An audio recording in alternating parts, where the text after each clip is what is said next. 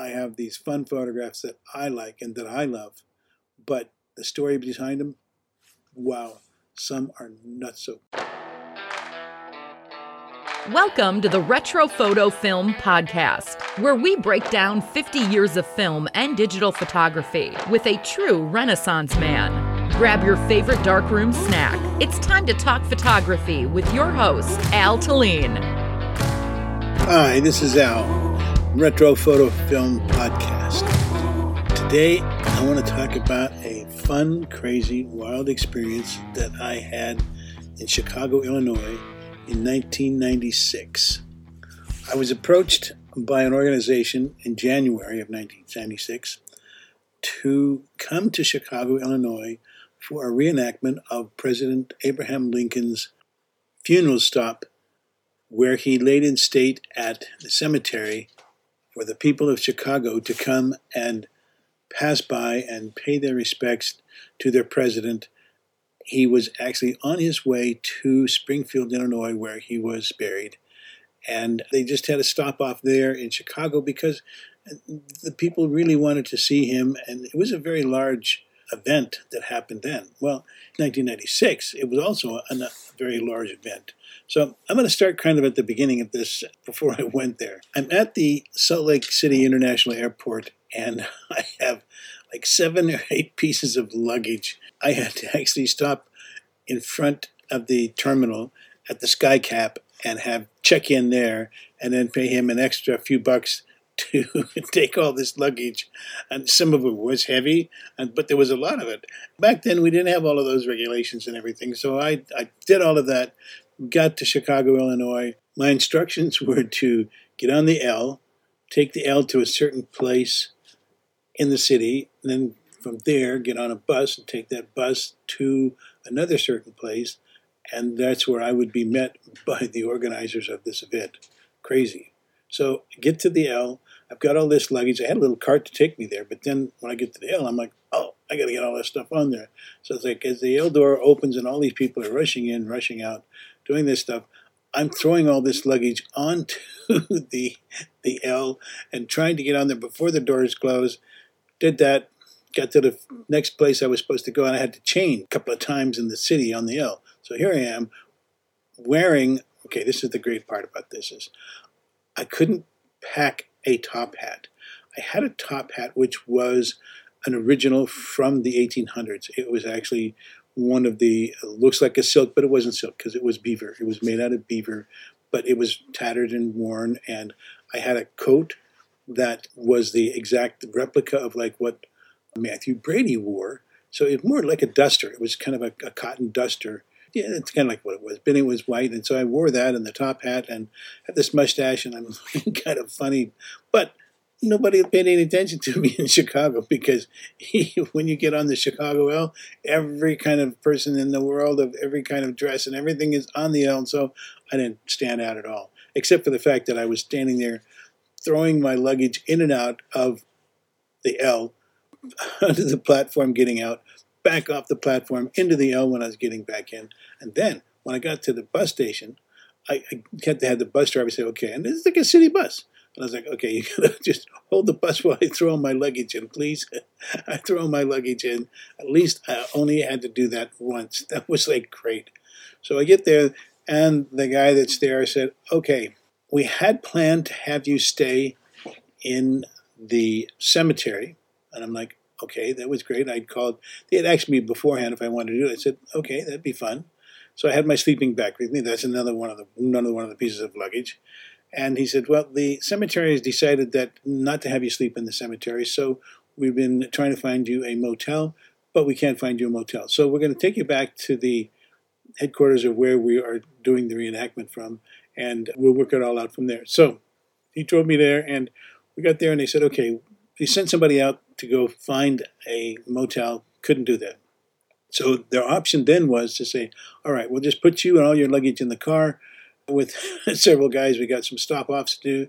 And, you know, this is kind of a crazy thing because you think when someone asks you to come and photograph for them and they paid my way there, and, and I was kind of like a celebrity because everybody was like on of who I was and what I was doing and everything. And so they put you up in the fine, fine hotels and pay all your expenses and everything. Here they were going to put me up in the cemetery in Chicago. so uh, I'm driving around in this car with these guys. So they said, okay, here, you jump out and run in and ask what kind of room you want and everything else, each one of the motels we get to. I went to like about 15 or 20 of them.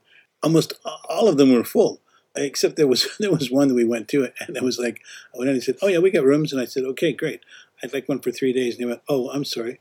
We only rent this room by the hour. I'm like, okay, well, I can't afford that. So we went to the next place. And the last one that I went to, which one I stayed at, I went there and they said, yeah, we've got rooms, no problem. And I thought, I waved to the guys and I said, hey, we've got a room. So they just dumped my luggage off onto the sidewalk. Was great. I'm going, wait, you could at least brought it into the room. They dumped it off on the sidewalk. I had to haul it all up to the front of the motel, go in, pay for the room for three days. Then I was on a second story, had to haul it up to my room, and I opened up the door to my room, and there was a pinkish color, kind of reddish, you know, on the walls.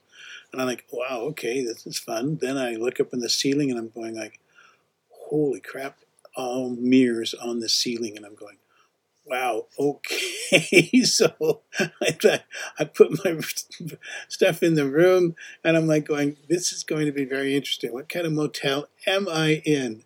So I went downstairs and asked guys, can I use your phone? He said, no, we don't have a phone because it's broken because there's too many people. And I realized I am in a very rough neighborhood in Chicago, Illinois, and this was a route that really was not by the hour, but was not made to be for tourists. and I realized that too because as I'm walking by the rooms on the second floor uh, where I'm at, all the windows are all fogged up, and I thought, oh, there are hot tubs in these rooms, and so they're steaming up. well, that wasn't the case the next morning as I walked out, and I walked by, and the rooms were all being cleaned out. There were no hot tubs in there. There's just some steamy stuff going on. Anyway, here I am sitting there thinking, well, okay, I'll sit down and watch some TV. As I'm sitting down to watch some TV, I turn it on, and nothing but porno channels. So there was no TV that night. I had to go out walk three or four blocks away, call my wife and say, okay, look, if you never hear from me again, I'm in Chicago. I'm at this motel. They don't have a phone, and I have no idea what part of Chicago I'm in. But because the guys, I'm going, nobody knows where I'm at. Nobody knows what's going on except the people who dropped me off. And I hope that they remembered which motel they dropped me off at. The next morning, they showed up at 8 o'clock to pick me up to take me to the cemetery when we got to the cemetery, they said, "Oh, this was the place where we were going to have you stay," and it was it was a potting shed. It was just a little shed with shovels and stuff. I'm going, okay, this is the luxury of, Chicago. I'm going to stay in a potting shed in a on a cemetery, but actually, it all worked out great. They took me to the chapel where the lying in state was supposed to take place and actually, it was really cool because it was the exact same chapel that the actual President Abraham Lincoln laid in state when he did this stopover in Chicago on his way to Springfield, Illinois. So that was really kind of cool. Now, I'm in there and we're all set up, uh, and, and, I was like one of a bunch of teams of, of photographers and news people who were covering this event. And uh, we're in there set up, and I, I actually one of my luggage pieces also was a tripod because I wanted to make sure that I could capture this with good depth of field. They had a hush, and there's like eight or nine or ten soldiers in there that are also being part of this whole thing, and everybody is dressed accurate to the nth degree. The coffin is laying there, and the coffin is the exact replica of the one that President Lincoln was buried in. It was velvet, a blue velvet, over top of a wooden casket and all the little buttons that were tacks that were put on there were in the exact same place. This one was also lead lined. I mean, they went to big lengths to make this be accurate and look accurate and be accurate. So we're looking at this and I'm marveling at, at the coffin and how everything else is so authentic and cool. In walks the President Lincoln reenactor. And the first thing he says is, okay, he says, now I want to talk to you about no pictures. And there will be no pictures of me standing, walking, talking, doing anything, and especially with the video because they were doing TV. And he said, and there'll be no pictures of me climbing in and out of the coffin because I don't want any of that to be portrayed. This is the death of our president. So we don't want any of those pictures like that. I said, I was okay with that. It was great. To make sure that that happened, one of those soldiers stood by every person who was a part of the press and made sure that no cameras were rolling and no one was clicking pictures. The room became a hush as the reenactor climbed into the coffin and laid there, and he was incredible. You can see from the photograph that you're looking at how beautiful it actually was. Eh, it's a, beautiful, a funeral, and then especially the funeral of our President Abraham Lincoln. Call it beautiful, but to me, it was beautiful because of the accuracy. And I'm shooting this in black and white with my Hasselblad camera, and I'm going, this is so magnificent. It was so cool to be there doing this. And as the mourners then started to come through, and there were probably several hundred people dressed in period clothing, reenactors who had come to portray and make this look very authentic for the news media. But as they came through, there were people who were crying. I mean, not fake crying, they were tears because it was so authentic and so real.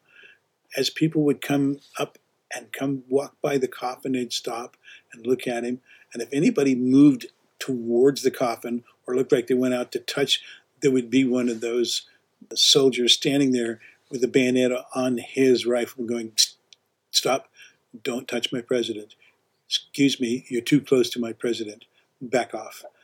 And it was very cool. And so the reenactment was really a lot of fun in the respect of that it was so authentic. It was like being there for real. The procession through the cemetery was fabulous. It was all these mourners walking behind, everybody in black, and soldiers, a lot of soldiers walking along besides for protection. So it was very, very, very authentic. I was absolutely honored to be there and to be able to take these kind of pictures because it's the only reenactment that had ever been done about President Lincoln's funeral procession and stop off in Chicago. So uh, that, that in part was really cool. But the photographs, as you can see, the one that you're looking at, they're great. I love them. They are so awesome. Now, the next few days, which we were there, it was at a, a convention center kind of thing where we did talks and things like that and listened to other people talk about what was going on and went and actually I, that's right it wasn't a convention center it was a museum. And so all these artifacts were there in the museum where they had the talks that's true and it was really cool.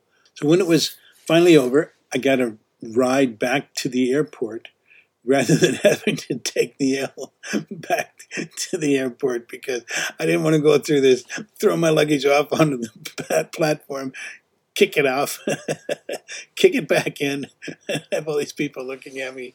So it was very nice to be able to have had that happen.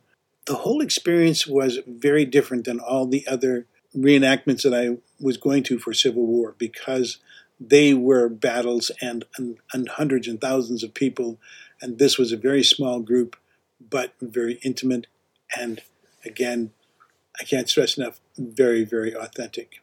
So I was very honored to have been part of all of this. I made it all back with all of my luggage back in Chicago airport. I just tipped the skycap again, got all my stuff back home. Well, I appreciate you listening to my podcast. I appreciate all of those who are out there following me along on all these crazy escapades that I have. And I'm looking forward to talking to you again next week about another one of my crazy photographs, or, you know, a good photograph with a crazy explanation. I think that's probably the best way to put it is like, I have these fun photographs that I like and that I love, but the story behind them, wow, some are not so. Kind of like this one. Thanks a lot for listening. See you next time. You have been listening to the Retro Photo Film Podcast. Follow Al on Instagram at Retro Photo Film to see all his latest photos and learn more about the stories behind the photos.